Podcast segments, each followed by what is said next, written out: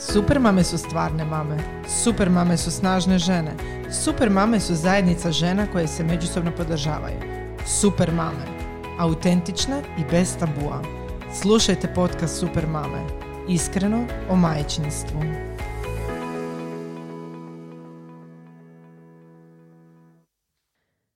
Pozdrav drage super mame, ja sam Sonja, vi slušate podcast Iskreno o majčinstvu. Moja današnja gošća je Marina Ecimović, psihologica, ali tako Marina, mm. koja je pokrenula svoj brand koji se zove Svijet snova. A ja ću Marini prepustiti da se ona zapravo sama predstavi, malo više kaže o svom poslu, iako smo to djelomično odradili u našem I G T V-u koji je nedavno objavljen. Ali evo, ne škodi još jedan put. Dobrodošla Marina. Hvala. Evo, lijepi pozdrav svima. Ja sam Marina Ecimović, po struci psihologinja i psihoterapeutkinja i stojim iza brenda Svijet snova a, koji djeluje, sad ima neke tri i po godine i a, radim uglavnom sa mamama, najčešće na temu spavanja bebe i djece, ali moj velik fokus je na majčinom mentalnom zdravlju, a, a i na odgoju djece. To je ono što smo rekli, sve što jednoj mami treba. Dolaze li ti samo mama ili dođu, dođu parovi? Ono? Pa najčešće mi se mame javljaju. Znalo mi se desi da baš tate pošalju mail i to mi je nekako pozitivno. Da. Jer u biti znači da je tata ravnopravno tako u tome je. Svemu i da sudjeluje. Isto tako kad imam konzultacije, uglavnom je to s mamama, ali nekad imam parove i to bude zanimljivo i uglavnom duže potraje. Da, da, naravno. Budeš onda nekakav ono i bračni psihoterapeut. Pa skoro, skoro. Bile, bila je takva situacija. Je, da, viš je. Koliko nam je to svima potrebno, taj razgovor s je, nekim neutralnim. Je, da neko malo objektivno sagleda cijelu da. Situaciju, obiteljsku. Je. I koje odgovore mame najčešće traže? Najčešće koje odgovore traže? Pa često je to validacija, jednostavno radili sve kako treba, šta nam je svima zapravo potrebno, um, pogotovo u majčinstvu koje definitivno nije, nije lagano kao zadatak, tako da um, baš validacija i sugestije što bi mogle promijeniti drugačije, kako bi se možda neke stvari uh, promijenile i poboljšale i što se spavanja tiče i nekih drugih tema. Da, spavanje je valjda ono kao nekakva prva faza kod djece koja ponuka roditelje zatražiti pomoć, a onda nakon toga se vjerojatno samo onako zagrebe i otkrije. Pandorina sp- kutija. Tako je, Pandorina kutija svega, krivnje, izgaranja i tako dalje. Mm-hmm. Uh, ali ajmo mi na početak. Na čemu je zapravo fokus tvog rada? Pa moj fokus je prije svega, možda će to sad malo kontradiktorno zvučati, ali na majčinom mentalnom zdravlju. A, dakle, spavanje je moje veliko područje i time se bavim, ali spavanje ne može biti najidealnije ako mama nije ok a, i u balansu. A, dakle, to mi je onako jako važno da prvo se mama pobrine za sebe koliko može kako bi onda mogla i pomoći tom djetetu. A, šta opet sad zvuči možda malo onako surovo i kao malo, ne znam, kako da to sad kažem. A ne bi rekla, ne. Znaš, jer u konačnici kad ti gledaš i mi smo portal pokrenule primarno zbog mama, mm-hmm. ne zbog djece. Mm-hmm. Mm-hmm. Ono, mislim da je konačno došlo vrijeme da, dos, da kažemo da je dosta tog nabijanja grižnjih savjesti ako žene kažu, e, gle, ja bi malo mislila na sebe u cijeloj ovoj priči. Da, da, i da se makne zapravo fokusa beba iz djece da. Samo, nego je važan i taj odnos mama i beba, tako a je. I mama kao mama. Da. Počevši od trenutka kad postane mama, pa kasnije cijeli taj period. A, pogotovo kad je prvi put mama i kad ne zna šta je čeka. Mm-hmm, i onda, da, spavanje uglavnom najčešće ispliva kao nešto šta bi bi se moglo možda promijeniti, poboljšati, pa se prvo pod navodnike radi na tome. Ali mm-hmm. toliko je tu drugih tema i drugih aspekata koji da. Zapravo trebaju sjesti na svoje mjesto, a, jer cijela jedna nova osoba se rađa kad prvo postane žena mama i jednostavno treba to sve vremena da sjedne na svoje mjesto. I cijela ta obiteljska konstelacija, dakle mm-hmm. promjena uloga, mame, tate, sad kad beba dođe, kad prvi put postanu roditelji, to je toliko nešto novo i to je najveća promjena koju, um, koju žena jedna može doživjeti i proživjeti, a transformacija iz jedne djevojke praktički mm-hmm. uh, u ženu. Tako da to nije baš tako jednostavan proces. Mama rodi dijete, dijete spava i tako je. To. to je nešto što smo očekivale, jel? Barem ja. Ja sam da. mislila, joj, gledaj kako je to prekrasno, jedva čekam imati bebicu, ta bebica će spavati, dojenje sam mislila će biti ono, znaš, rodi se i odmah će stati na cicicu mm-hmm. i ono, i papa ti nema boli, nego mi je rekao mm-hmm. da to boli, mm-hmm. ono, da postoje ragade, mastitis i sve ostalo. Mm, onda tako isto, zapravo sve životne faze, sve faze djetetovog rasta i razvoja sam mislila su puno idealnije nego što zapravo jesu. Je, I je. to je onda šok. Je, je zapravo za svih. Za da, svih. Za sve. Niko nas je. ne može pripremiti na tako nešto. Da, možda i bolje da nas ne pripremi. Možda i bolje, niko se ne bi odlučio. Pa sad zamisli kad bi došli i rekli, znaš kako je, stan, znaš kako je teško, znaš kako boli, znaš koliko je frustrirajuće. Pa, ja prva bi pobjegla glavom bez da, obzira i ne bi ni, da, nikad da. odlučila ima dijete. I da, i da se sjećamo te prve godine, da, koja mislim da, da je najteža, niko ne bi imao drugo, treće dijete da, ili to, koliko to ono, god. Psiha se za to povrine, tako da selektivno potisne. Pamtimo, selektivno pamtimo, jer kažem da nije, šo, da, nema šanse, je, da bi je. bilo još djece za većinu. Je, točno, točno. E, e. Marina, kakav je tvoj princip rada? Uh, moj princip rada je uglavnom, za sada radim individualno, dakle vrlo individualiziran, um, posvetim se svakom klijentu onako maksimalno. Dakle, um, nakon javljanja i kad dovori, dogovorimo online konzultacije, uh, roditelji ispune dva upitnika, jedan je upitnik temperamenta djeteta, a drugi mm-hmm. je onako općenit upitnik uh, i koji obuhvaća pitanja i o spavanju i o Um, majčinom mentalnom zdravlju, o načinu kako je ona odgajana, um, kakva ona očekivanja ima i ciljeve. Koji, i ta dva upitnika su dosta onako opsežna. Čak sam brojala koliko imao pitanja. devedeset četiri devedeset četiri mi možete, I... molim te, poslati. Baš bih htjela Mož... malo ispuniti. Može, može. Da mi daš neku procjenu psihološku. Može, da pa će. Ovaj, ne, stvarno su temeljiti i već temeljem tih uh, upitnika mogu otprilike, um, imam polaznu točku. Tako i je. Mogu otprilike već vidjeti o čemu se radi. Uh, i u biti uh, temeljem toga već mogu dati neke sugestije, ali naravno glavni dio su mi konzultacije sa roditeljima koje potraju sat i pol do dva, ovisi, kažem, jesu li roditelji prisutni, oba roditelja prisutna, a stvarno s mamama često znam se zadržati ja. do dva sata, jer to je, kažem, nije to, ne znam, sto posto vremena da pričam o spavanju, dapače. S nekim, da. znala sam mamama pričati pa deset do petnaest posto o spavanju, a ostatak sve ovo drugo. Da. Dakle, o Sjećam se ja našeg već. prvog susreta, pričale smo o svemu osim o spavanju. Trajalo je, da, je, je, je, da. je istina. A, tako da u biti tijekom tim konzultacija onda procijenim je li to samo kao validacija da je potrebno no, mami nekakav vjetar u leđa da radi sve dobro, da mm-hmm. neće naškoditi djetetu ako uspavljuje dijete dojenjem ili nešto mm-hmm. slično, ili ima tu potrebe za nekakvim sugestijama i onda naravno dam sugestije za dalje, ili uh, ako se radi o nekim većim izmjenama, onda predložim da budem podrška prilikom tog procesa kad se, kad se te promjene uvode. Da, Aj. da. E, prošla mi je sad jedna misao, skoro sam se zbunila, htjela sam te zapravo pitati, misliš li da je bolje da ti dođu oba roditelja ili samo mama?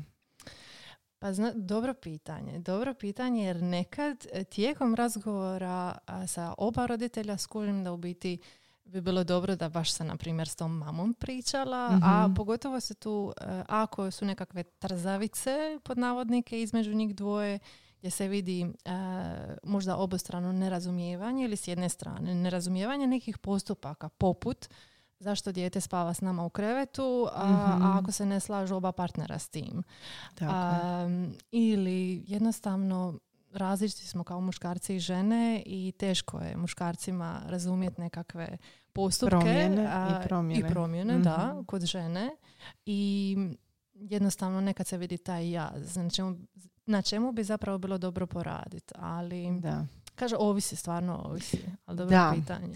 Znaš što, evo sad mi je prošlo, neki dan sam uh, scrollala sam, mislim da sam Pinterestom, ja tamo jako volim, do... meni je tamo otići za odmor. Mm-hmm. I naletjela sam na jednu fotografiju no, tek novorođene bebe koja gola leži na tati, na prsima mm-hmm. tate. I ispod je pisalo da bi zapravo trebalo dozvoliti i da beba, osim onog prvog kontakta s majkom, naravno mm-hmm. koža na kožu, da bi trebala to isto napraviti s tatom. Radi tate. Mm-hmm. Da oni shvate tu povezanost sa djetetom, jer zapravo oni su ono, zakinuti su za to. Jer se ti slažeš s tim? Pa mislim, zapravo što misliš o tom? Ako mama doji, znaju biti. Zna, znaju biti i onako da. Prepustiti sve mami. Da. Um, ali da, istina.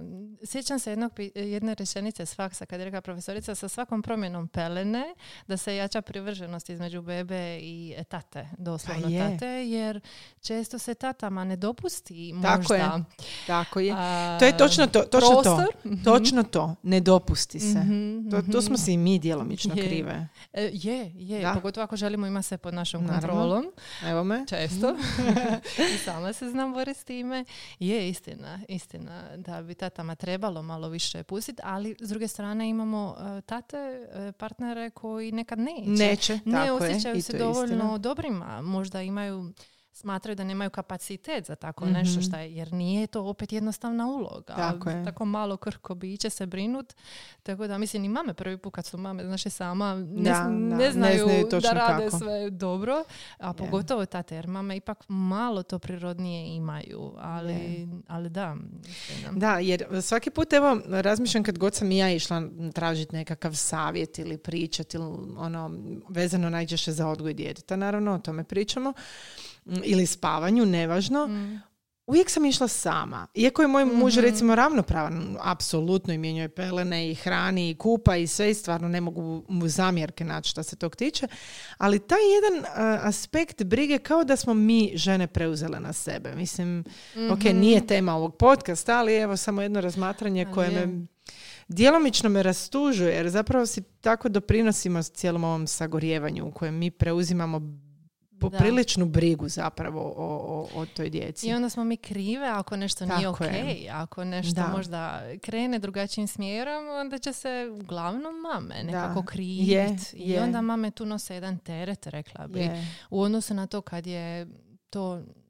partnerstvo ravnopravno. Mm-hmm. Evo, sudit ću se reći, kad imam klijente uh, iz inozemstva, uglavnom Hrvate, koji žive u inozemstvu, koji nemaju pomoć baka i djedova, uglavnom se dogodi da jesu ravnopravni u odnosu. Mm-hmm. Valjda zna i tata da mora jednostavno povući više nego što bi to bilo da su tu u blizini uh, bake i djedovi, pa onda nekako čak bi se usudila reći da osjećam yeah. da je ravnopravniji među njima taj odnos. Što ne znači naravno da među uh, u Hrvatskoj, da, da to da, nije naravno, tako, ali naravno. Jednostavno znamo kakav je stil života u Hrvatskoj, koliko tate rade od većina, ne znam, od devet do pet, u je, Zagrebu ih je. Nema po deset sati na dan, mm-hmm. mama je sama s bebom, im si ni koče, nego će mama. I onda tata da. Dođe umoran s posla i to je jednostavno ta kolotečina života. Tako da nije za kriviti tate, da, da se razumijemo. Da, nije, apsolutno ne. E, ali... ne. Mislim, kompleksan je odnos općenito u braku, pogotovo u roditeljstvu i kako će se rasporediti, a pogotovo kasnije kad se mame vrate na posao.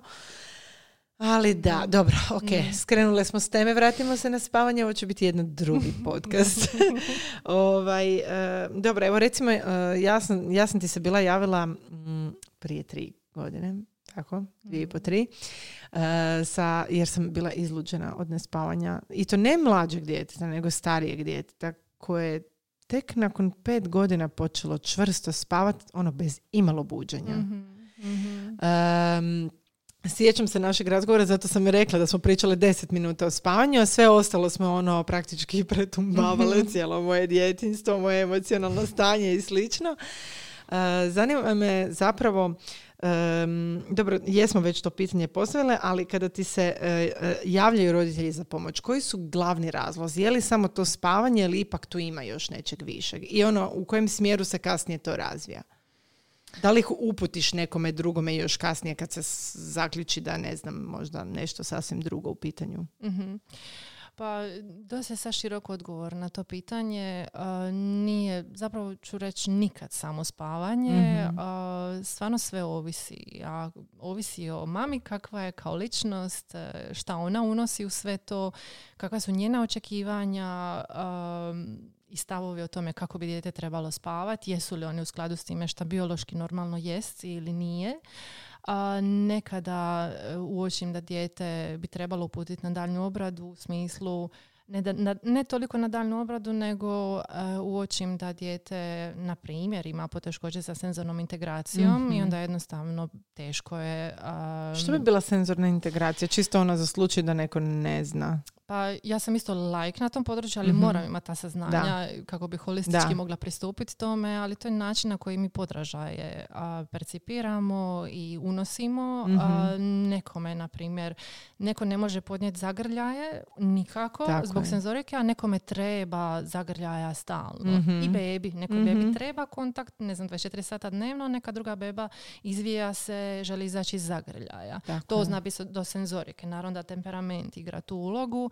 Uh, to je samo jedan primjer. To da, je jednostavno širok je tu spektar. Ali kažem, kad uočim da tu možda nije u balansu uh, senzorna integracija, bilo bi dobro da dijete pro, uh, pogleda i procijeni radni terapeut, mm-hmm. kako bi se vidjelo u kom, uh, u kom smjeru ići. Mm-hmm. Uh, naravno ima sad tu još nekih drugih razloga šta nije možda moja domena, domena. kad vidim da okay. ne mogu. U zadnje vrijeme ja, kako, ne jako često, ali nažalost uh, dosta sam imala slučajeva uh, da dijete ima nedijagnosticiran frenulum, dakle skraćenu resicu ispod jezika. Da, vidjela sam da si to neki dan, ja mislim, na svom profilu pisala o tome. Jesam, imam i baš i highlights o tome, jer to je tema o kojoj bi se trebalo pričati više. A, dakle, mama mi dođe, na primjer, imala sam u zadnje vrijeme, kažem, nekoliko slučajeva, općenito sve skupa, puno više nego što bi ja htjela da imam, jer po tome vidim da naš zdravstveni sustav, nažalost, nije to prepoznao. Mm-hmm. E, dakle, dijete ima skraćen frenulum, zbog čega, sad ovisi u kom stupnju to je, zbog čega ili ne može dojiti, ne može disati normalno na nos kako bi trebao, mm-hmm. nego diše na usta, spava otvorenih usta, šta ne bi se smjelo, hrče, da. šta ne bi se smjelo. Dakle, cijeli niz problema, mm-hmm. i takvo dijete, naravno i sa hranjenjem kasnije, ako dijete starije, ako jede, ima poteškoća sa izgovorom.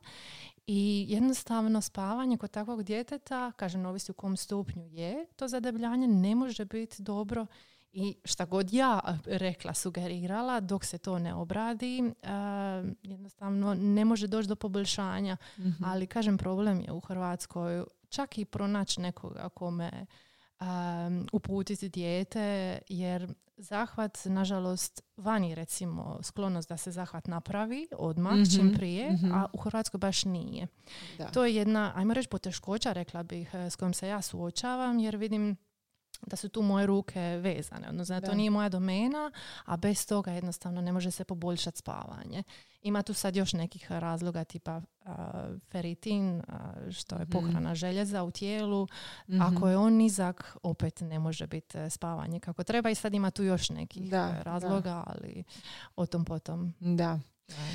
Dobro, ajmo sad, recimo, uzeti u obzir da je dijete ono kompletno u balansu, sve je ok, mm-hmm. neće spavat, hoće sama se uspavljivati na rukama, dojenjem ovako onako, i onda mame krenu čitati, pa mm-hmm. ili tražiti na Instagramu ili Facebooku ili nekim društvenim mrežama savjete, pa se preporuči, recimo, cry-out metoda. Mm-hmm. E, moje iskustvo sa cry-out metodom je bilo nikakvo, e, izdržala sam pola sata, jedan dan i rekla, stari moj, nema šansa, ovo ne ide.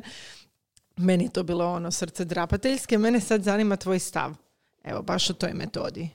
Moj stav tu je vrlo jasan. Nisam uopće pro, e, pobornik toga. Da. Dakle, dapače, protivim se toj metodi i nevjerojatno mi da je to i dalje zastupljeno. Uglavnom je u Americi, jer tamo mame se moraju vratiti na posao sa rano, uglavnom šest da. tjedana i ok, razumijem taj dio, ali um, ta metoda jednostavno Toliko, toliko je loša zapravo, mislim loša, je. A, ako se gleda iz perspektive djeteta, e, ovisi stvarno iz koje perspektive se gleda, iz perspektive majke koja misli da će dobiti dijete koje će spavati, ne znam, cijelu noć ili šta god da je cilj, a, ok, možda će pribjeći njoj, ali iz perspektive djeteta, mislim, kad bi se samo postavilo a, u djetetovu ulogu i kožu da dijete koje je donedavno bilo uspavljivano kako god, sad odjednom mora samo zaspati u mračnoj prostoriji bez prisutnosti roditelja, mislim, neprirodno je i nije, nije ni malo ugodno iskustvo da. i definitivno ne mora se pribjeći toj metodi kako bi se promijenilo um, kako bi se promijenile navike spavanja. Tako da. da, mislim, za privrženost, za stvaranje sigurne privrženosti sigurno da nije poželjna takva metoda. Da. Meni isto nekako moj instinkt to nikako nije dozvoljavao i nije mi bilo ugodno, tako da mi nismo tome na kraju pribjegli. Mm. E, ovaj, zanima me što misliš, odnosno često puta čujemo ono kao dobro je da ti beba spava i u bučnom prostoru, da se ne navikava samo na isključivi mrak i ono savršen idealan uvjet, jer ne može uvijek biti savršen mm-hmm. idealan uvjet. Koliko je to točno i koliko je to čisto nekakva ono babska priča? Pa u prvim mjesecima bebe imaju takozvanu barijeru za podražaj i mogu spavati god kad da, god. Da, sjećam većina, se tog moji su spali u najkaotičnim e, periodima. E, ono. I onda krenu se između trećeg i petog mjeseca spavati mm-hmm. poput odraslih i ta barijera slabi i postanu osjetljiviji na zvukove. Neko da. dijete više, neko manje. A, jednostavno neko je osjetljiviji na podražaje, počevši mm-hmm. i od nas odraslih, pa e, i, i bebe isto tako, a nekome ono, mogu topovi pucati i spavat će. Moj sinjev recimo takav. Je divno. Je, je. Tako da to jednostavno ovisi. Nekom djetetu treba vidjeti je li nekom djetetu smeta meta buka, svaki podražaj, onda je poželjno, čak preporučljivo da spava uz bijeli šum. Mm-hmm. A ne, to sam te baš htjela pitati. A nekom drugom će to smetati. I, i ne. Je, to, točno, to je ta točno, stvar. Da. Jednostavno treba vidjeti šta kome paše. Do koje dobe bijeli šum? Pitam pa, za prijateljicu. Prijateljici reci prvih šest mjeseci Ajoj, službeno, službeno, ali ne službeno dok god to odgovara i odrasloj osobi uh, i djeci. Tako da, da. da. Ta, neće... ta moja prijateljica uh, ovaj, šalu na stranu, dakle ja još dan danas spavam uz bijeli šum, meni je to najljepši mm. mogući zvuk s koji mogu spavat yeah. i čak se znam probuditi ako mi crkne mobitel po noći mm-hmm. i ugasi za bijeli šum, ja se probudim to jer je prevelika tišina. Uh-huh, uh-huh. Uh, moja djeca, mi smo krenuli s bijelim šumom kad je Luka imao grčeve, to nam je actually stvarno pomagalo. Uh-huh. I onda se nekako nastavilo jer smo mi htjeli kad dijete spava, ono, na večer pogledat seriju, film, nešto, pa da ga ne bude zvukovi i mm. slično, smo ostavljali. To je, evo, zadržalo se već šest godina. Okay, I okay. oni vole uz to spavati. Mislim, vrlo tiho stavimo, naravno, vrlo tiho, ono čisto malo da se, da se čuje, mm-hmm. ali ovaj, bila sam se malo zabrinula na momente, onak, je li to ok i koliko je ok tako dugo puštati, dozvoljavati uh, da se uz to uspavljuju. Pa ne pogled, zamisli ono, u zvuk kiše koliko je Ma, zapravo lijepo uspavati. Najljepši mogući osjećaj. Da? Da. Tako da, yeah. mislim, ako se ti na to navikla i okay. djeca, zašto Hvala. ne? Prijateljica, zahvaljujem. um, dobro, a što se tiče, dobro, čekaj samo malo, svašta sam sad ja tu napisala od ovih pitanja. Dobro, recimo... Um, Ispričat ću svoje iskustvo sa uh, prebacivanjem mojih dečki u, u njihovu sobu. Ja se sjećam, ti, ti ja, nas dvije smo krenule, ali nismo dovršile našu, naš uh, projekt pre, prebacivanja Šimuna u njegov krevet i Luke u njegov krevet i tako. Uh, jer bo ja nisam bila spremna. Mm-hmm. I koliko je to zapravo važan moment. Ja sam htjela da moja djeca spavaju jer je bio kao red, jel da sad već Luka, sad tada već koliko je, mislim, tri i po godine imao ili dvije i po godine, Šimun da ono spava u svom krevetiću jer je beba, uh, ali zapravo nimalo nisam bila psihički na to spremna, što je rezultiralo time da sam ti se prestala javljati. I naš, naš ovaj, uh, pokušaj uh, učenja nije uspio. I evo nas tri godine nakon. I evo nas tri godine nakon. Uh, moje iskustvo je tako da tek kad sam ja postala mm. uh, psihički spremna, mm. uh, sam, a to je bilo kad je Luka navršio pet godina, mm-hmm. pet godina, Uh, odlučila kupiti njima krevetiće i to ono, odveli smo ih za ruke, idemo sad u trgovinu, vi ćete si izabrati krevetiće, oni su odabrali krevetiće, dobili su plišance i prešli su u svoju sobu. Sa Šimunom je išlo teže jer je manji, ali Luka je jako, jako brzo i jako dobro to prihvatio. Uh, ali moj zaključak je da je, da je to zahvaljujući mojoj spremnosti. Pa mislim da to je ključno. Da. Uh, I upravo je... Uh, Najvažnije, ako bilo kakve promjene mi želimo uvesti, nikada to ne uvoditi jer selo tako želi. Tako je. Jer kogod neko drugi to kaže ili nameće, nego zato što mi, uglavnom kao mame, osjećamo da je došlo vrijeme za to. Znači jednostavno... A, nikakav pritisak okoline nije dobar i, i trebamo raditi iznutra i slijediti svoj instinkt i tada ćemo... A, biti najbolja verzija roditelja, jel? Tako je. A, ako želimo.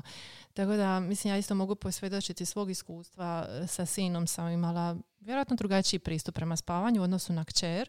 Sin ima pet godina, kćer ima dvije godine, kćer spava s nama u krevetu. Ok, fizički nemamo druge neke mogućnosti da, trenutno, da, ali dobro. Čak i da imamo, ne bi. Ne bi je ustavila u krevetić, uh, jer jednostavno s njom sam znala o spavanju sve što znam. Da. Ok, svaki, svaki dan učim nešto novo, ali s njom sam stvarno imala sva znanja i sve i... Um, činjenica je da ona je izazovna i dan danas kao spavačica, nije prespavala noć, ali ja znam da je to najnormalnije. Uspavljaju mm-hmm. i dalje dojenjem i nemam ništa protiv toga, dapače. Da. Ali hoću reći, mjesto spavanja, to je osobna odluka svakog roditelja. Mm-hmm. Ja sada nisam spremna da ona ide u neki svoj prostor. Da. Čak i kažem i da imamo mogućnosti fizički, da ide da. u svoju sobu, nema šanse. Još mi jednostavno premala. Da. Jer to je ono šta selo kaže ili društvo, misli, dođe neko, ne znam, sa strane, dijete nam ima tri godine, spava s nama u krevetu ili kako god uspavljamo dijete i kaže pa trebalo bi tako i tako. A nama je to dijete samo svaki dan starije. To je naše je. dijete. I zašto bi morali napraviti neke stvari jer neko drugi tako želi? Pa mislim, mi bi trebali donositi neke važne i krucijalne odluke kao roditelji. Da. I to kada smo spremni na to. To je ključno, to je ključno. Kada smo spremni. Jer zašto bi morali forsirati nešto pogotovo u odgoju i roditeljstvu? Prebrzo nam djeca odrastaju. Mislim, mm. sami smo svjesni toga. Zašto brzat s nečim? Zašto brzat sa samostalnošću? Ne vidim neki smisao u tome, nego slušat sebe, svoje dijete, slijediti svoj instinkt. A to će nam uvijek najbolje reći. Jel radimo ok ili mm-hmm. mislimo dosta nam je više, to isto u redu, dosta da. nam je, želimo promjenu. Onda ćemo mi biti motivirani za tu promjenu i napravit ćemo ju. A dok god smo negdje između, onako neko nam nameće, pa čak i naš partner, ako da. nam muž, ako nam nameće nešto, mi se nećemo osjećati uh, ok s tim. A sad opet ovisi kako smo temperamentom. Naša djeca lijepo to fino sve nanjuše i onda ćemo osjetiti nesigurnost. Gotovo je. E, da, ali nekoj djeci, ja bih se odla reći, odgovara da budu uh, duže s roditeljima. Da. Osjetljivijoj djeci odgovara. Da, moj Luka nije bio spreman. Prije e. pete godine, a, a sukladno tome nisam bila niti ja. Mm-hmm, mm-hmm. Da. I, I u biti taj osjećaj, meni, kod njega mi se čini da je možda taj osjećaj povjerenja da je on dovoljno sad velik, mm. da je on sad evo sam može nešto odabrati, mm. sam će se uspati. Njemu je to značilo mm-hmm. puno. Taj aspekt ono kao jačanja samopouzdanja. To je kod mm-hmm. nas profunkcioniralo. A ovaj mlađi čisto zato jer je stariji isto, onda je on morao. On nije imao na... izbora.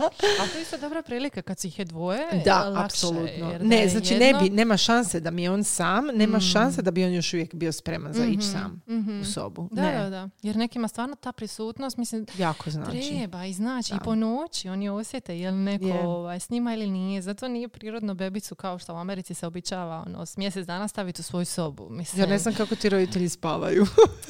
Ja ne bi mogla. Ja, znači, mi, znači, pazi, moja djeca imaju tri i po, tri i po mm-hmm. i šest godina. Mm-hmm. Mi imamo babyfon u njihovoj sobi o, i kamericu u našoj, tako da ih možemo, dobro, Šimon se još uvijek budi po noći za piškinje, aha. pa čisto da ga čujem da mi se ne popiški u krevet. Mm-hmm. Ovaj, ali pazi, još uvijek imamo kameru. Ej, ono, šest i tri i po. Može je sad to ono, trebam li, može razmišljati. Bijeliš uvijek, ti si dalje na ono baby fazi, a? Da, da, ja sam ovaj, da, zapela sam u infantilnoj fazi, očito. Dala bi se o tome popričati. Da, okej, okay, to možemo on, offline. ovaj, htjela sam te pitati, postoji li trening uspavljivanja? Ono koji bi bio ispravan. A postoji, postoji opet u Americi, jel? Vani je popularno to trening. A tu u Hrvatskoj?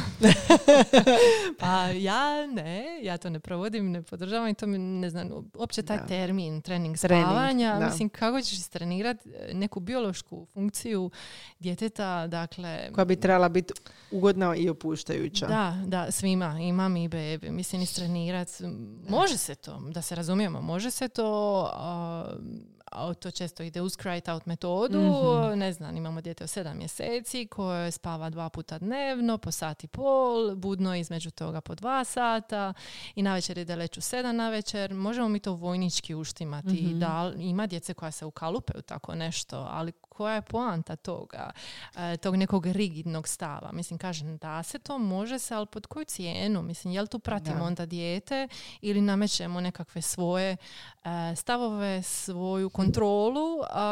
E, ok, ti moraš sad spavati tada i tada, toliko i toliko, jer si star toliko i toliko. Gdje je tu onda ona opuštenost da. koja bi trebala postojati u roditeljstvu i u majčinstvu? E, mislim, ja bih čak rekla, iako se bavim ovom temom, da neka to znanim poruči roditeljima da maknu fokus sa spavanja. Jer spavanje i hranjenje su dva područja gdje roditelji smatraju da imaju kontrolu. Točno. A upravo tu bi trebali makniti sa toga, sa ta dva aspekta, makniti kontrolu kako bi mogli i uživati u tom roditeljstvu um, i kako bi mogli dijete gledati u svoju autentičnost, što je vrlo, vrlo važno. Jer ako mi ukalupljujemo svoje dijete u tablice, morao bi tada i tada, toliko i toliko, šta god da bi morao, onda gubimo onu nit, onu ljepotu um, uživanja u roditeljstvu i u majčinstvu. Je, da, počneš robovati pravilima. To se, sjećam se, o, to smo pričali dok nisu mikrofoni bili uključeni, da često puta na kraju zaključiš sa roditeljima da zapravo njihova djeca fakat ono, ok, spavaju. Okay, spavaju. Mm-hmm. Isto tako mi je Nastasija, jer kao što si rekla, hranjenje i spavanje, dvije mm-hmm. najveće brige roditelja. Sjećam se, pričala nam je u jednom našem podcastu kako isto tako ovaj, jako pazimo na to da djeca raznoliko jedu, ovo ono, opterećuje nas to jezivo, to je valjda generacijski prenošeno i na nas. Mm. I, ovaj, i na kraju se ispostavi da od svega toga što mi kažemo naše dijete ne jede ili izbirljivi jedač, uh, jedač. Jedač. jedač. Pa da, mogli bi reći jedač, dobro. uh, ovaj, da se na kraju ispostavi da dijete jede zapravo popriličnu količinu toga. Samo što to mi sebi nekako percipiramo potpuno drugačije. Jer smo subjektivni. Da. Ne, ne znamo druga, ali kako je drugačije. Robovati, počnemo robovati. Je, ja sam jutros imala je. dramu zbog hrane. Mm-hmm. Tako da, Isuse, da. Je, da. Je. To si malo moramo osvijestiti. Uh, htjela sam reći, recimo, apropo ovog tvog rasporeda spavanja. Malo si me tu dotaknula. um, ja sam jako robovala tome. Uh, ali sam bila sebična tu. Ja sam to radila zato jer sam htjela da navečer oni konačno mm-hmm. zaspu u osam i trideset, da ja mogu konačno doći sebi. Sebe. Da. Mm-hmm. Mužu, sebi, hrani, sve jedno. Mm-hmm. Ono. Ali ono, malo tišine. Mm-hmm. I e, to je nešto... M, dobro, mi smo relativno jednostavno u to uplovili. Bioritam, možda im je bioritam obojici takav. Mm-hmm. Da jednostavno oni se jako rano bude, bude se u sedam, dobro, prije su se budili ranije sedam i sad super, ne treba mi budilica. Bude se u sedam, ali idu spavat najdalje u devet sati. Mm-hmm. Najdalje u devet sati. Znači ono, u devet da već zaspu, čvrstvo. Mm-hmm. I da ja mogu onda živjeti normalno u tišini bez, tih pola bez sata baby navečer, shark ili ne znam čega. Da. ovaj... Malo si mi sad zapetnula s tim koliko je to dobro ili nije dobro. Ma ne, za tu stariju djecu, više sam pričala, ajmo reći o bebama. O bebama. Dobro, ja sam to radila kad su bili bebe. Vjerujem, da, to mi je u skladu s tvojom ličnosti. Ali... Oh, hvala. Ne mislim. E, naš, djeca... Trebaju nekakvu rutinu, trebaju. Neka mm-hmm. djeca više, neka da. djeca manje, ali na kraju krajeva mi smo ti koji unosimo sebe u roditeljstvo. Ako smo mi kao osobe mm-hmm. takvi da nama red odgovara, zašto ne onda um, ići u tom smjeru? Ali ne da. sad po, uh, na uštar djeteta, mm-hmm. kožiš. Ali s druge strane, um, važno je biti fleksibilan, ali... To je stvarno ovisi, ti si takva da. kao takva, imaš, ne znam, možda drugog roditelja ekstrema kojem ne odgovara nekakav ritam, nego go with the flow. Da. I taj roditelj će onda prilagoditi sebi i spavanje i sve drugo na taj način. To ne znači da ćeš sad ti manje pratiti potrebe svog djeteta. Tako je, da. Ne, nego jednostavno ne pokušavati, jer zna se desiti da, ne znam, mjesecima roditelj pokušava ukalupiti svoje dijete, ne, opet sad ću reći od, ne znam, od osam mjeseci, koje mora spavati tako i tako i mjesec dana ili koliko god pokušava Pokušava, ne ide. To su one stvari koje treba mijenjati. Ako tvojoj djeci da. ovaj ritam odgovara, da navečer u devet zaspi, ujutro oko sedam se bude, to je to, pustiš. Ne, naš ono, da. I ako zaspu, ne sad strpati ih u osam da bi oni zaspali da, da, u deset, kužiš, tako to je, je to sve ekstremi. To, to znam da ima e, jako puno takvih situacija. E, da. E, da. Ali ovo što opisuješ, mislim, sasvim ok da. situacija. Što misliš s koliko godina kažem godina jer ne vjerujem u ovo i što prije, uh, je dijete sposobno spa- zaspati samo. Ono, mm-hmm. Znači bez potrebe da, znači ok, pričica za laku noć, nježnost, poljubac, to je to, mm-hmm. ali ono da mi ne moramo ležati pored njih. Isto pitam za prijateljicu. uh, ma imaš beba, doslovno, koje se kad se Nemoj rode, i imaš govori. Unicorn bebe, nismo mi te srećiti i ja, ima unicorn beba stvarno koje, ono, to su, ne znam, ja bih rekla deset do petnaest posto beba, što ono možda zvuči puno. Dobro je, dosta je to postotak. To je neki moj podatak, nije to sad iz literature, da. Što bih ja rekla, ono, easy going bebe koje staviš, ne znam, di god da jesu kao novorođenčad, novorođenčad ne nužno niti na mamu ili na tatu, nego di god i zaspu. Dakle, bez ičega. Mm-hmm. Be, on stvarno ima takvih da. Beba. To se zna promijeniti sa tom prvom progresijom spavanja između trećeg i petog mjeseca, ali sad što se tiče toga kad su oni spremni, jako je teško odgovoriti na to pitanje, mm-hmm. zato što s vremenom kako beba odrasta i onda dijete kako odrasta, navike uspavljivanja mm-hmm. koje god da imaju igraju veliku ulogu. Yeah. I ako ti imaš dijete od dvije godine koje se opet uspavljuje dojenjem, ono, teško je zaočekivati da će takvo dijete ono, super lako zaspati bez dojenja. Ali s da. Druge strane, oni točno znaju šta od koga mogu dobiti. Yeah. Pa onda, evo, opet ću uzeti za primjer moju kćer koja ja ju uspavljam dojenjem, a tati, mom mužu i baki i druga Normalno baki zaspa. Bez problema pored njih zaspi. Dakle, da. Samo treba prisutnost. Da. A sad da ću ja nju učiti da ona zaspi sama, bez ikoga neću. Um, ali s druge strane, može se naučiti pod navodnike, ne znam, djete. Kad roditelj proceni, roditelj proceni da je dijete spremno, tipa pet šest godina, da. tri četiri, kad da. God roditelj osjeti da je dijete spremno, uh, može ići u to. Ali sad, zašto? Kako? Mislim, separacija, mm-hmm. odnosno večernje uspavljivanje je jedna separacija od roditelja. Da. Ako roditelj radi, ne znam, cijeli dan, dijete je u vrtiću, imaju tih par sati vremena u danu da bi proveli zajedno. Ako pričamo sad o totleru, da. Recimo o tri da. Godine. E sad, ta separacija navečer je njima odvajanje od roditelja s kojim bi mogli provoditi vrijeme. I oni u tom uspavljivanju praktički uživaju to i na jedan način provođenje vremena, zajedno s djetetom. Da. To što mama ili tata moraju obaviti druge stvari, onda će, volili bi da dijete zaspi bez njih, to je sad druga priča. Ali opet se vraćamo na ono da bi roditelj trebao promijeniti stvari s kojima se ne osjeća ok, dakle. Onda kad je roditelj spreman. Jer da. Ako ćemo gledati dijete, kad će dijete biti spremno za nešto? Znaš, ono, ako imaš dijete, nikad, da, e, ako imaš dijete koje dojiš, ne znam, do druge, treće godine, teško da će se probuditi to dijete jednog dana i reći, e, pa ja više ne bi se uspavljivao ili uspavljivala dojenjem, ajte meni to promijeni. Da. Tako da to su neke stvari koje stvari moraju biti od strane roditelja uvedene, a sad kad će biti uvedene, to više ovisi, kažemo, roditelju nego o djetetu. Aj. Da, znam. Reći ću to svoje prijateljici. Moja djeca se još uvijek, znači, vole da smo mi tamo s njima i to je to. Ali recimo, evo, moj Luka stariji, znači on zaspe u roku od ono, pa rekla bi ispod deset minuta. Znači, ispod deset minuta. Šimun. Dakle, koliko on treba fizičkog kontakta pri uspavljivanju. On se vrti, pa gura nogu ispod noge, pa gura ruku ispod leđa, pa gura ruku pod pazuh, pa dodiruje kosu, pa nos, pa to traje. I sad ja ono imam, znaš, ono, evo, pola sata mogu izdržati. Nakon toga mi je već ono, prijatelju, daj zaspim, ono, daj dosta. I onda znam nekad ono, dosta više, sad spavaj. Onda se jadan okrene i rekao, i okrene se sa strane i on zaspe. Bude mi krivo, ali ne mogu. Mm. Znači, nekad imam osjećaj, Petra Ninčović je negdje spomenula, čini mi se, overtouched. Mm-hmm. Dosta mi je dodira. Ako on treba više kontakta, vjerujem. Je, on još treba navečer, jako puno kontakta. Navečer kad su nam baterije nama da, prazne da. I kapacitete iskorišteni, da. Zna biti teže. Da. Da. Tu bi onda trebao skočiti roditelj, ako ti muž isto uspavljuje mm-hmm. ona koja ima više malo kapaciteta, ako je doma. Da, da moj muž ako je doma, onda on zaspe s djecom u krevetu. Tako da njemu ne smeta uopće taj moment dodira i čega ono, još onim malim, znaš, sklopivim, razklopivim krevetićima, on se ščučuri pored ovog i njih dvojica čore, kužiš, nikakav mm. problem. A ja na to, ono, ne mogu. Spoj njih dvoje zajedno. Da, nećemo spajat ništa, pusti ovako, jer to samo znači da bi stavio neko od nas odraslih unutra.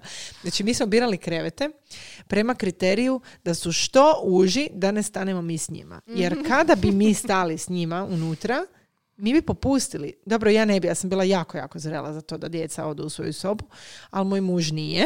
Mm-hmm. Tako da on bi sigurno s njima spavao u krevetu. To je ono sto posto. Mm-hmm. Zato smo birali mali dječji krevetić. Točka. Mm. Ono, nema mudro, druge. Mudro, da. Da, sad mogli bi pričati o ovom uh, overtouched i mam burnout i slično, uh, ali isto to je tema za sebe. Um, dobro, dosljedno, zapravo šta sam te... Aha, da, znam šta sam te htjela pitati, eto, misle su mi posvuda. Uh, gledanje crtića prije spavanja. Pitam za prijateljicu.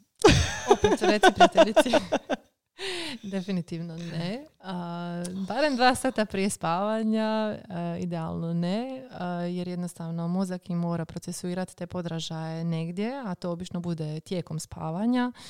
Uh, sad, ako imamo dijete koje je osjetljivi na podražaje, mm-hmm. onda definitivno veliko ne. A ako imamo dijete koje bez obzira na to spava dobro, onda ok, nakon treće godine. Nakon treće. Moja nekakva sugestija je uh, prve tri godine ne. I ja jesam, osobno to provodim sa svojom mm-hmm. djecom. Nemamo, u Zagrebu nemamo televiziju. Živimo na relaciji uopće, Ravna Gora, aha, znači Zagreb. Uopće ne, ne koristite te ve, mm-hmm. nikakve ekrane. E, Ekrane ne. E, mislim, ekrane, mobitele, da, muži, da, ja da. I laptop da, ali baš evo, ne. Djeca ne. Osim kad je sin prehlađen pa inhalira, onda dobro, da. Dobro, okay, okay. E, i nije da mi njemu branimo. Ako ode kod bake, on tamo gleda. A, dobro, ako želi, okay, ako okay. zatraži, ali doma nemamo tu naviku. Jednostavno, to je stvarno stvar navike. E, to sam baš htjela reći koliko je točno to stvar navike. Točno navika. Sad, kažem, ja sam malo osvještenija po tom pitanju kako utječe to na dječji mozak, pogotovo u prvim godinama, prvim mjesecima i godinama, i vidim da se ta granica pomiče na ranije. Dakle, bebe čak prije prve godine gledaju ekrane, šta ne smatra ne. nikako da je dobro. Mm-hmm. A, kažem, pogotovo na neku djecu to nepovoljno utječe na spavanje, ali kažem, prve tri godine bilo bi super izbjegavati, ali evo, kod nas je to a, navika, jednostavno sin nema uopće tu naviku, da se on sad sjeti i pita da bi on iz dosade ili jutro kad se probudi gledao crtiće, ne, nego igra se. Tako da, da ovaj, navika. Znači sve stvar navike, odnosno činjenica da bi mi roditelji trebali biti dosljedni svojim nekim principima, idejama, željama, ne znam, čemu god. I onda tome ostati dosljedni. A to je teško. To je jako to, to teško. To je teško, ali to su one stvari gdje ja se trudim da mi djeca budu a, uzor i učitelji, mm-hmm. jer kad ti vidiš kako dijete gleda u oči, a, a šta mi radimo odrasli, gledamo u mobitel i pričamo sa ili drugom osobom yeah, ili s djetetom, yeah, to da. je primjer kojeg ja ne želim svojoj djeci. Dobro, mene, taj, mene to strašno smeta. Mene isto. Jako, mene jako. Isto. Me. Znači jedna stvar je da ja sad kažem ok, ili ti oprosti, moram odgovoriti mm-hmm. na nešto, ok. I onda se opet posvetiš. Tako je. je. Ali ja ne mogu, znači meni je neugodan taj osjećaj. Znam. Komunikacije. Znam, nekom drugom reći. Da. da, da, znam. Ali to su te neke stvari, ono, kažem, koliko... E, živimo u digitalnom svijetu da. i svjesna sam toga, ali ne mora to uzimati tolikog maha uh, koliko, ovisi o nama, koliko ćemo pridati tome ili nećemo. Mislim, u naše osamdesete generacija, da. nas osamdesetih, bio jedan crtić nakon uh, dnevnika sedam i to je trideset bilo to. Da, da sedam i trideset i to je bilo to. I taj crtić nije bio, nije bilo milijardu crtića svakakvih, da. tu isto treba filtrirati, ima i dobrih Naravno. crtića, edukativnih, da se razumijemo, nisam sad protiv crtića, nego jedno jednostavno ne vidim to kao potrebu da bi ja to unosila u svoju obitelj, mm-hmm. ali nije da ću braniti ako bi mi dijete izričito tražilo, ali jednostavno ne traže, navika. Ali hoću reći, e, promijenilo se jako puno toga. E, znači, ne samo da djeca puno gledaju crtiće, nego ne idu van. A mm-hmm. e, kao ako dijete gleda po danu sat vremena crtića, trebalo bi barem duplo, dakle dva sata biti vani u slobodnoj igri. Je, sjećam se to kod doktora Ranka Rajovića, nikad neću zaboraviti to predavanje kod njega.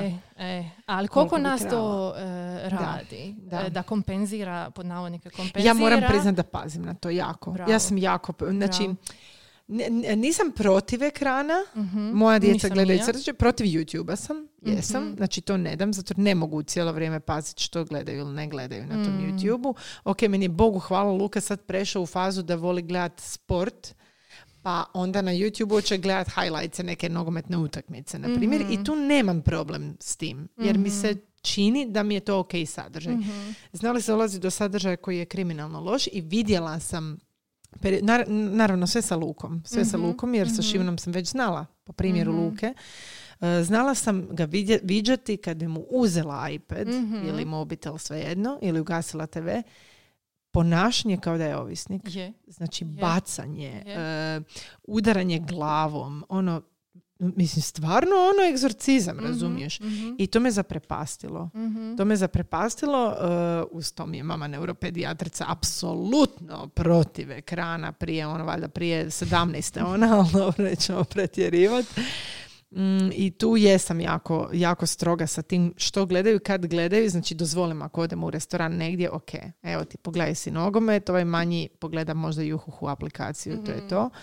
Ali jako, jako me to smeta, um, jer moj muž često to, moj muž često to dozvoljava, često. I tu se najčešće ono, uh, nas dvoje ono, bude Clash of Titans, mm-hmm, jer se ne možemo usuglasiti oko toga koliko je zapravo dovoljno. Ali pazim, ako su bili vani zaista uh, ono, na zraku i svemu, onda mene smeta da pogledaju, ali ja im dajem crtiće na te veu. Mm-hmm. Znači ono što ja odaberem, odnosno zajedno se dogovorimo i onda se to gleda. Okay, ne, ne, okay. Ono. Mm-hmm. Granice, granice su da, ono, do, da. dobre da postoje. Ali sad bojim se da malo tko od nas ima te granice. Pa zato što ni mi prvi nemamo. Da, mi smo stalno ja na mobitelima. Da, stalno mi uspavljujemo se uz društvene mreže i je, mobitele. Je, je. Al, ovaj, htjela sam isto komentirati, znači moj sin ne gleda crtiće, ali obožava, uh, to pogotovo kod baka, uh, ove emisije dokumentarne o životinjama. E, super, I da. I to mi je, to mi je poželjno, da pa će, neka to gleda. Da. Ali ja isto moram reći da sam primijetila kada, evo, recimo odem u Trogir kod mojih gdje malo više gleda, mm-hmm, crtiće, uh, on bude drugačiji. On bude nesuradljiv, uh, mm-hmm, bude kao agresivni. Ni, yeah. a, bude ono, to nije moje dijete. I ja sam poprilično sigurna da to je dijelom utjecaj do toga, jer on je malo osjetljiviji na podražaje, malo. Da. Tako da jednostavno dozigrat sve i raditi ono s čim se mi osjećamo ok, ne raditi nešto jer svi to rade. Tako. Tipa, ne znam, odeš na kavu i vidiš da većina mama daje bebama mobitel, pa onda ću i ja. Ali vidiš, jako je razmislit. Teško tu, recimo, ako dođeš u društvo, odeš s nekom prijateljicom na kavu, mm-hmm, na primjer, iako ja stvarno, izbi... znači, ja ako idem na kavu s, na, s prijateljicom, idem bez djece. Mm-hmm. Idem bez djece. Znači, to je stvarno nama mučenje. Mučenje, meni nije popit kavu u miru, ništa, ono, ne, ne mogu. Mm, jako mi je teško kad se tako nađemo i ja pokušavam ne dati ekran. Mm-hmm. Znači, pokušam ne vaditi mobitel. Ali onda, recimo, od prijatelj, prijateljice izvadi mobitel svojim djetima. Mm-hmm. Gotovo je. Znači, e. gotovo je. Ja ne mogu sad reći Lukišimu, ne, vi nećete. Vi, vi ne, to, vi se to zabavite. Je, mislim, što se ne bi ona djeca trebala igrat. Da. Djeca od prijateljica da. koja su tu negdje, nego da. to da se jednom ekran, naravno da onda drugi hoće. Da. Ali, ne znam, uvijek bi se trebali vratiti na neke prirodne postavke. Mislim, da. šta je djeci prirodno? Pa da se igraju, da u, budu yeah. u slobodnoj igri čim više. A mi kao roditelji da. bi im trebali čim više toga pružiti. Yeah. Naravno da ono nekad hoćemo. No, to, to, znači, trebamo živjeti u skladu s vremenom, ali opet ne moramo skroz kudi svi tu imali mu, znaš ono, ne, ne moramo skroz poprimiti nekakve navike većine. Da. Ali teško je, teško je ostati dosljedan. Mislim, da, da, teško je ostati dosljedan. Ono, kad si umoran, dođe konačno vikend, dobro, moji su, zašto, zašto ja to tako u restoranu znam da, to znam im dati onda mobitel, zato jer njihova igra je poprilično aktivna. To nije igra, ono, sjedimo za stolom pa ćemo se misliti malo igrati. Ne, to je lupanje nogom ispod stola, pa se ovaj dere, pa ovaj izvadi nož, pa mislim, ono, opći kaos, zato izbjegavamo ići bilo gdje vani, mm. osim ako nema igralište pored, pa da su djeca ono u parkiću dok ne dođe jelo na stol. Mm-hmm. Tako da u pravilu biramo ono izletište za, za otići negdje van zajednički. Mm. Mm. Međutim, što sam htjela reći, nemam pojma, prošla mi je misao. Uglavnom, ekrani prije spavanja ne, barem dva da, sata. Tako prije, je. Prije da, ne. E. Pričamo o manjoj tako djeci, je. Ovako da. starijoj nakon tri mm-hmm. godine. Ok, ako ne utječe na spavanje, nepovoljno, ako vidimo da se dijete, ne znam, nakon treće godine dalje budi, da. a ekrane gleda prije spavanja, ja bi sugerirala maknite ekrane pa vidjeti hoće li se nešto promijeniti. Tako je, e. tako je. Dobro, čekaj da mi imali, imam još koje pitanje. Hm. Pa u biti mislim da smo manje više sve ovaj, e, prošli.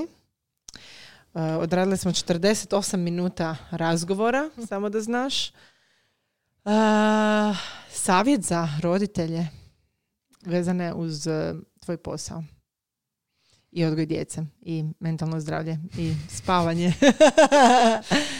Uh, slušajte sebe i čim više osluškujete, osluškujte i svoje dijete i sebe i radite uh, stvari iz svojih unutarnjih poriva uh, i onda kad osjećate da je tako ok, a nemojte raditi stvari jer vam je neko izvana nešto nametnuo, jer ipak vi znate najbolje svoje dijete uh, i time ćete jačati sve više odnos vaš sa svojim djetetom a, kako bi svima skupa zapravo bilo bolje. Mm-hmm. E, za kraj, evo, hvala ti Marina a, na sudjelovanju u ovom podcastu. Marinu možete pratiti na Svijet snova na Instagramu i slobodno se možete javiti. Imaš i web stranicu i Instagram, imaš Face, jel tako? Mm-hmm. E, tako da na svim mogućim društvenim mrežama. I eto, hvala ti Marina. Hvala tebi na pozivu. Čujemo se, drage naše super žene. Uh, pozdrav, aj bok. Pozdrav.